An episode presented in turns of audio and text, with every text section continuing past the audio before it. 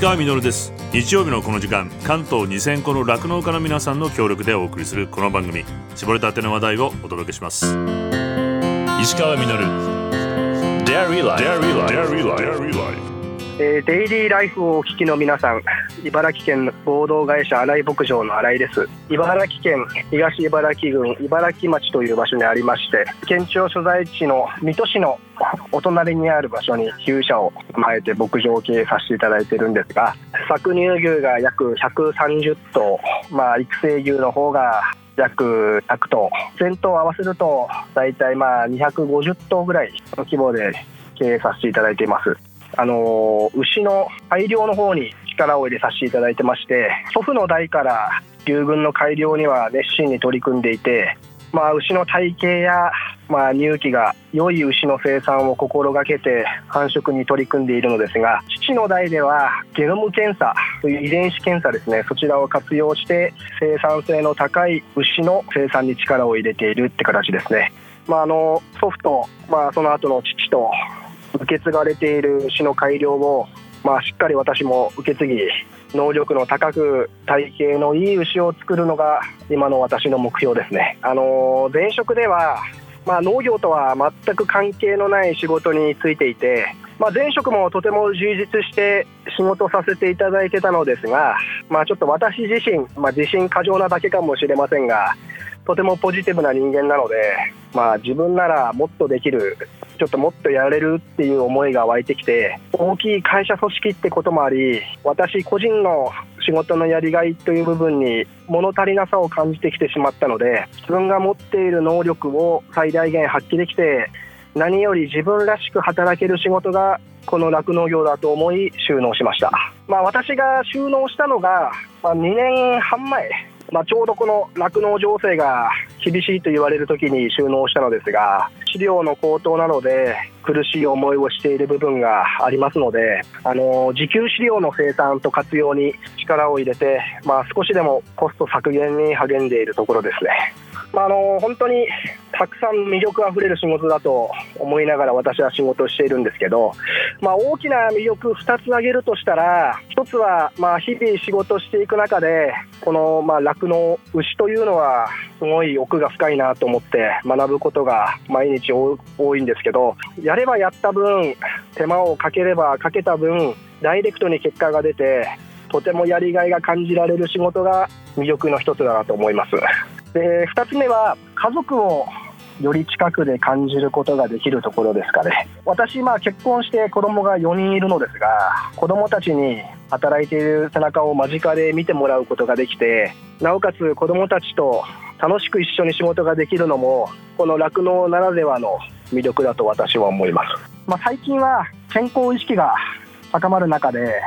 まあ、有機野菜やオーガニック食品などが結構注目されていてまあ、私は牛乳も自然の恵みで同じカテゴリーだと思いますので日頃の食卓にまあ牛乳や乳製品をプラスしていただいて丈夫で健康な体を作っていただき、まあ、暮らしを豊かにしていただければ私たちも嬉しいです。石川さんこれからも酪農の応援お願いします。また茨城の方へ来た際にはぜひお立ち寄りいただければと思います。新井さんありがとうございます。もうぜひね伺ってお話お聞きしたいと思ったんですけども牛乳は自然の恵みというふうにおっしゃっていただいてビタミンプロテインも入ってますのでもう本当にそう考えると比較的安くねすごく栄養が取れると思うんですけども海外ではホールフーズという考え方が広まっていて果物とか野菜とかナッツとか豆とか全粒の穀物とかこれミルクもそういうふうに言われます。正確な定義というのはないんですけれどもいろんなものを加えたりする加工される前の自然なままの食べ物っていうことをねホールフーズっていうふうに最近言うようになったのでぜひね自然の恵みを新井さんも作ってくださってるのであの新井さんがですね息子さんとあの楽しく働けるっておっしゃってましたけども息子さんと一緒に写ってる写真を送っていただきまして息子さんがねちゃんとつなぎを着てるんですよでこうミルクあげたりして可愛いんですけれどもふと考えると新井さんが3代目なので息子さんと合わせて4代目がこれ4世代が一緒に仕事してるってすごいことだなと思いまして、これいわゆるワーク・ライフ・バランスが取れる仕事だなと。で東京圏の今若者半数以上が実は地方移住に興味があるっていうことなのでこうやって第一次産業が活性化することで若者の未来の仕事のねあるいはライフスタイルの選択にもこうつながっていくっていうふうにこう思ってしまったのでぜひ新井さんそんなお話を伺ってねお聞きしたいと思いましたよろしくお願いします。メールをいただいております。これメールは品川区の火星の隣さんです。火星の隣ってことはやっぱ地球ってことですね。さすが。どこに食いついてるのよって感じですが釜飯定食屋さんいいな。町の定食屋さんどんどんなくなってるからなかなかいろいろ考えさせられました。楽しいのも大切ですが切磋琢磨するのも素敵ですということで。ありがとうございます。ねこれ僕の近所でもどんどん減ってるんですけどもこれ今人口が増えてるちょっと流行りの街になっちゃっていくとどうしても古いお店が減っていってこうチェーン店ばっかりになっちゃってるんですよ。でこうした現象を今最近こうジェントリフィケーションというふうに言うようになってるんですけどもこれもまた世界的な現象として僕がこうよく行くロサンゼルスの今リトル東京が結構問題になっていまして行かれた方もね多いと思うんですけども地下鉄の駅が来るようになって便利になったんですよ。でこれによって家賃がどんどん上がっちゃって古くからのお店が今閉店が続いてます。昔はねこう日系人のおじいちゃんがこうテラスで日向ぼっこしながら 世間話してるっていい景色があったんですけどそんな景色もなくなってきてしまいました。で先日51年の歴史のある日本食屋さんの、まあ、ちょっと定食屋さんっぽいね末広カフェっていうのがこれ家賃高騰によって閉店。で店の前では今抗議集会が行われてたりとか西武リトル東京というデモまで今起こってるぐらい変化の波が押し寄せてます。でこの末広カフェの後には全く日本とは関係ないただの流行りのお店が入るっていうことで地域住民もねそんなのいらないっていうふうに今言ってるんですけども僕はですね別にこう20代の頃からかれこれ30年通っていたサンセットっていう通りがあってその東側に非常に庶民的な街があってでそこにあったキューバカフェがあったんですね。カフェトロピカルっていう名前の。ここにあるグアバコンケソって言ってグアバペーストとクリームチーズが入ったパイがあってもうこれがもう絶妙に美味しくってですね僕はもう大好物で今でもロサンゼルスに行くと必ずもう飛行場から直行して行くこともあるぐらい大好きなんですけども俳優をやってた時代若い時ありましてでこうエージェントにお土産を持っていくわけですね挨拶に。でそれでいろいろ話して一回家に帰るとすぐ電話が鳴ったんで「おお早速仕事だ」と思って喜んで話をしてたら「ミノルあのパイどこで買ったの?」って言うぐらいもう誰に持ってってもみんなが喜んでくれる僕にとって自慢のお店だったんですけどちょうどね昨年の11月も僕ロサンゼルスに行っていましてなぜか今回だけ行くのを忘れて帰る日飛行場に行く前あ今回行ってないね友達と話をしていてまあまた今度ねって言って帰って2日後です。なんとそのカフェトロピカールが閉店というニュースが流れていて大行列ができていて地域住民がみんなこう惜しんでたんですよ。もうねあのお店のグアバコンケースは二度と食べることがないと思うと人がこう豊かに暮らすっていうことはどういうことなのか今考えなきゃいけない時だなというふうに僕はすごく思わされていたんですけど。あと加瀬の隣さん仲間という話をしてくれてましたけど仲間といえば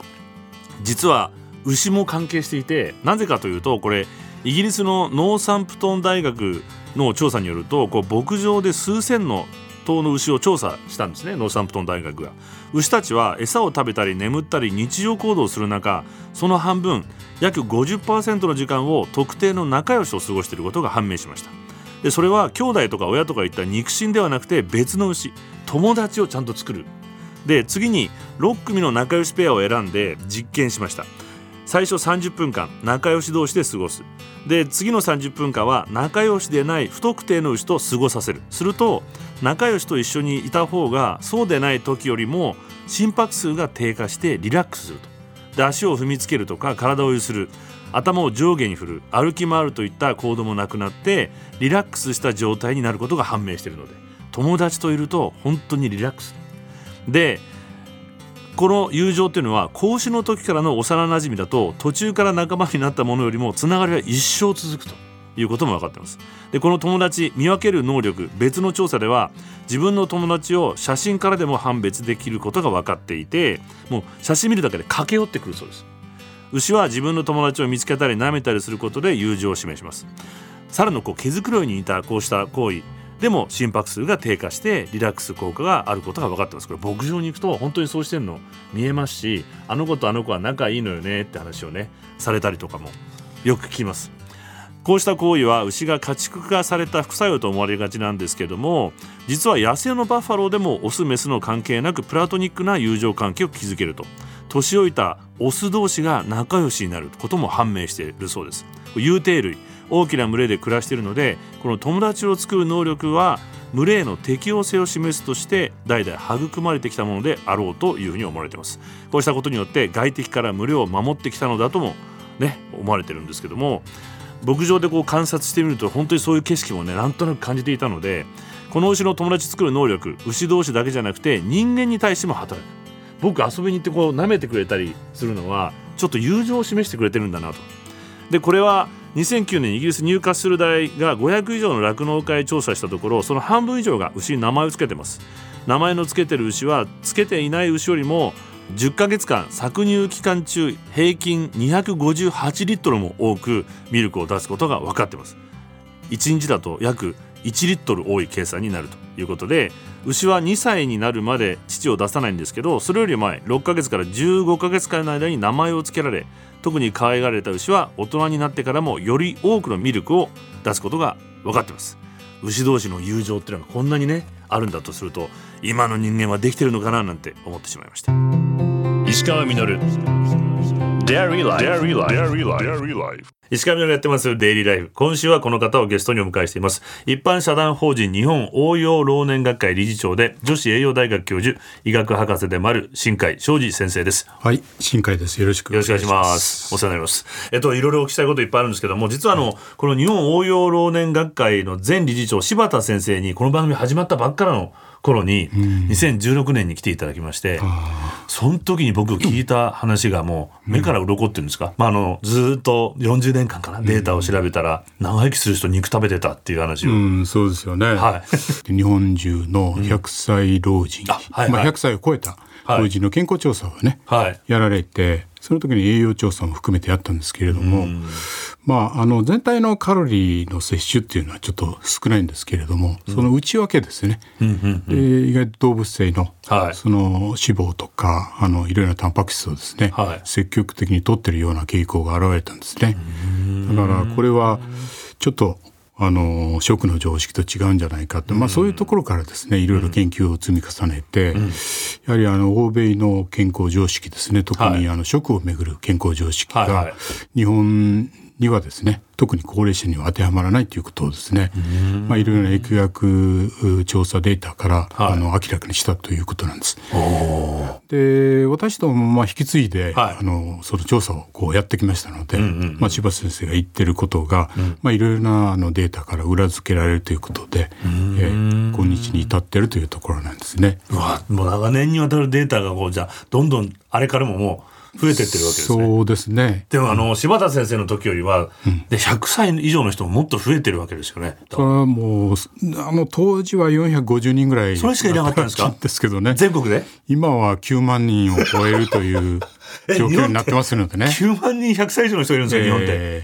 すごいですね。まあ、それは100歳老人が増えたというよりも、うん、あの高齢者が増えて、うん、で全体的にあの長寿の人が増えてきましたのでね。あパイがこう増えたからってこと、まああの寿命っていうのはこう正規分布しますので、ええ、一番先の方の人口がどんどん増えてきているというようなあ。のことなんですね。特定の人があの100歳以上になっているということではなくて全体の人口の中での。でもとはいえ全体の人口がそれだけやっぱり高齢化してくると本当にこのど考えなきゃいけないまあそうですよね。必要性が出てくるわけですよね。450人から9万人にこうなってるわけですから。ね。でこの老年もう一回改めて日本応用老年学会っていうのは、まあ、どういう団体なのかってことをお話してもらってもいいですか？わ、はい、かりました。はい、あの老年の前にあの、うん、応用がついてますよね。はいはいはいはい。で、はいはい、この応用老年学ですけれども、あのそれはですね、あの老年学、まあいわゆるこれジェネントロジーと後で言いますけれども、はい、この知見をですねさらに豊かにしたり、うん、でそれら知見を社会に応用してですね、うん、まあ、高齢者や老化に対する正しい理解の促進とかそれからどうしても高齢社会ではさまざまなあの社会的な課題っていうのは出てきますけれども、うん、その課題に少しでもですね寄与する、そういうことを目的にした学問領域ということなんですね。じゃあさっきこう集めたいろんなエビデンスをもとにどう応用していくかってことをやっていくってことなんですね。うん、でこの、まあ、老年学の社会への応用というのはですね、はい、あのいわゆるアカデミアというか、うん、学だけではできることではないんですね。あ現実社会えー、それで、えー、応用老年学会というのは産学官民。すなわち、まあ、学以外の産業行政民間の関与もですね、うん、非常に重視しております。うん、で、えー、この応用老年学会では産学官民連携のですね、プラットフォームを作りたいということで2006年に設立された学会ということになります。いろんな垣根なくみんなでこう関われるように。でまあいろいろな活動をやっておりまして、はいはいはい、まあ学会ですので、はい、年に1回の学術大会を開催するとこれ全国で持ち回りでですね、うん、やっております、うん、それから、えー、雑誌ですね、応用老年学という雑誌を発刊しております、はいはいそれから3番目にジェロントロジー検定試験というのを実施しております。それから、えー、会員向けに定期的にですねメルマガゼロントロジー通信の発行をやっております。でさらに、えー、検定合格者というのが次第に増えてきておりますので、このゼロントロジーカレッジこれはフェイスブックのコミュニティなんですけれども、これを新たに立ち上げましてその運営をやってると、うんうん、でまあそもそもですね、はい、この老年学とは何か、ね、ゼロントロジーですよね、えー、ゼロントロジーってどういう？これはあのゼロントロジーというのは100年前に生まれたですね最も新しい学問ということができます、でご存知の通りですねルネサンス以降学問は急速に発展しました、うん、しかし学問の間の壁ができたりですねいわゆる縦割り化と。かそれから分析のみを追求してタコツボ化というような現象もあるようにですね。はまりやすいですよね。まあ弊害が目立ってきたということです、はい、まあそのタコツボ化もその極めるということでは重要なんですけれども、はい、それのみに固執するというところがですねやっぱり視野が狭くなっちゃう、問題ということですね、はい、で老年学ジェロントロジーはですねそのような弊害を克服して、うん、まあ物事を総合的に見るということで、学問として誕生したということなんですね。で人間を見る場合も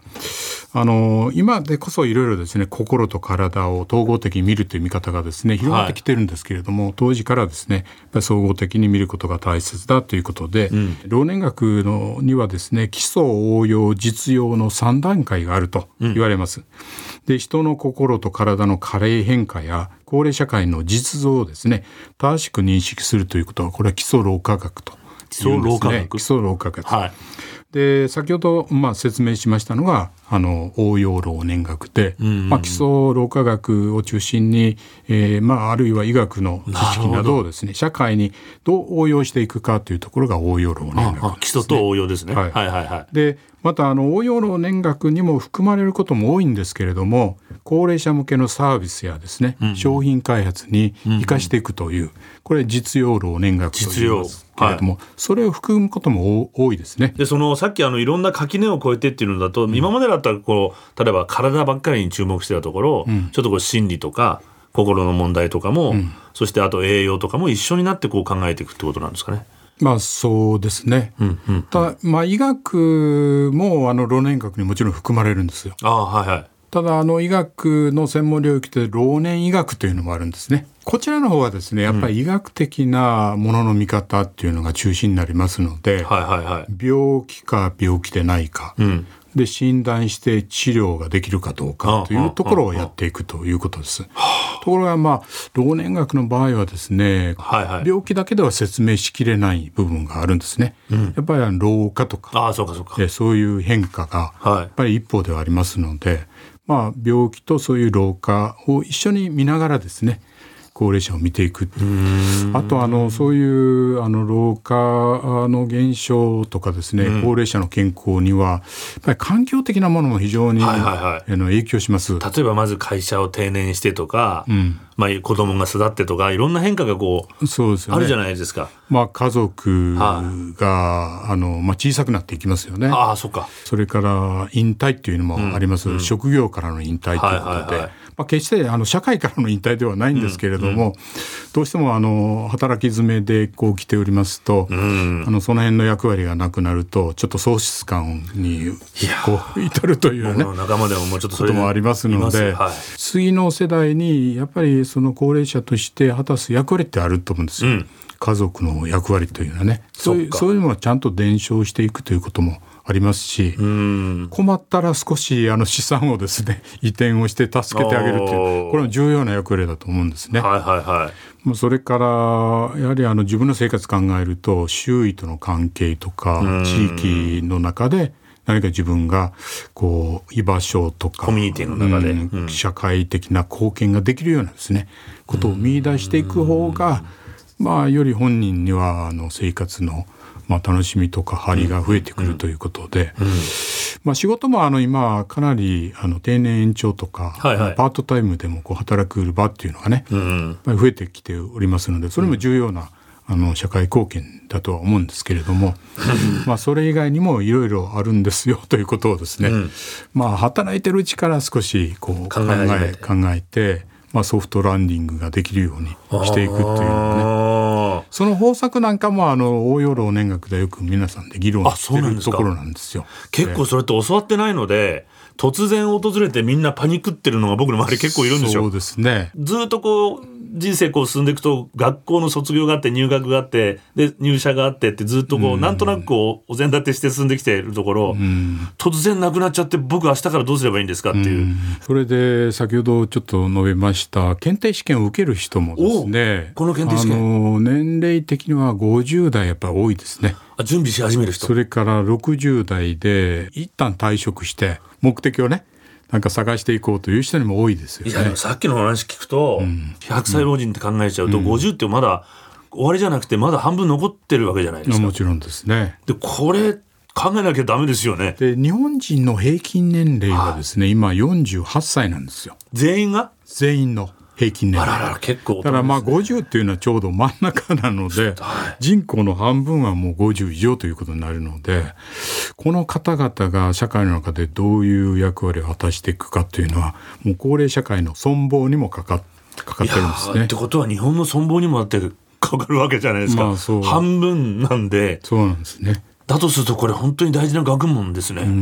あの健康だけではなくて、はい、やっぱり生きがいとかそうですよね。あの QOL の世界なんですね。クオリティオブライフ、うん、はい、だからウェルエイジングというその構成要素の一つにそういう就労もあるし、うんうん、社会の中での貢献活動っていうのもあるんですね。でもちろんあの家庭あるいは家族に対する貢献というのも重要なので、まああの社会貢献活動ってね非常に幅広くこう捉える必要があると思うんですね。まあ、その中で自分の役割がこう実感できてですね、はいはいはい、まあそれが重要なんですよね。本当はお金ではないという社会なんですよ。でもまあ今までの日本だと、どうしてもこう経済成長と一緒にやってきちゃったので、うん、お金のことを中心にいろいろものを測っちゃったりするじゃないですか。うそうです。まあ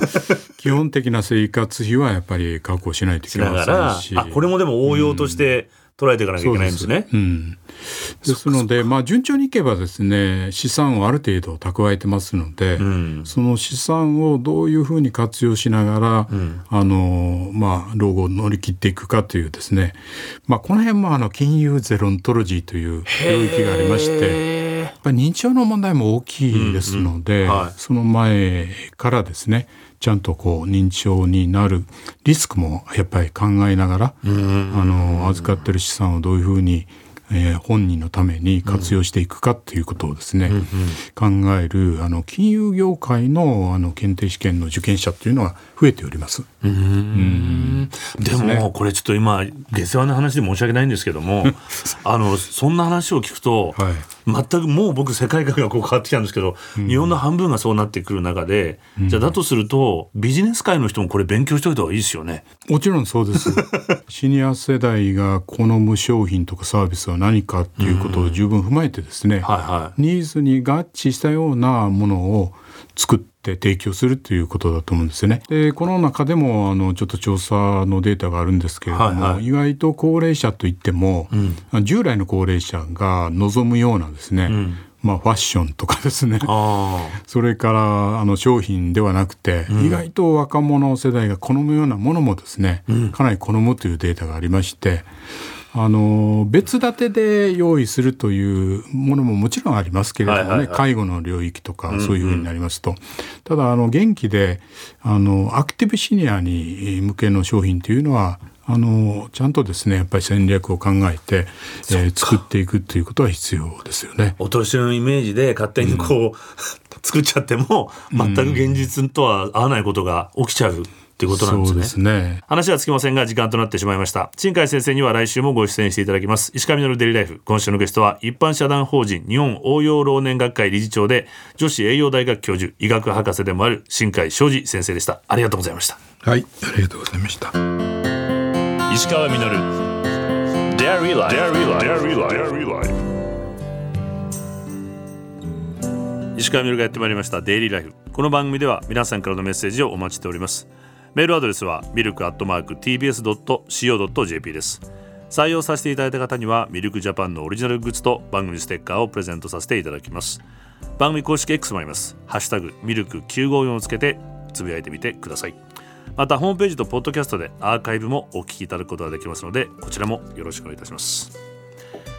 応用老年学ですけども。個人の変化だけじゃなくて時代の変化にどう応じていくかっていう学問でもねあるんだなってことを思ったんですけども、まあ、高齢化や少子化っていうのは実はこれ日本だけの問題じゃなくて世界中で今始まっている問題でもあると思います。これを問題として捉えるか新しい時代の幕開けとして捉えるのか今までの常識が通用しない時代どんな未来がいいか現実とエビデンスをもとにしっかりビジョンを描く時なのかもしれません。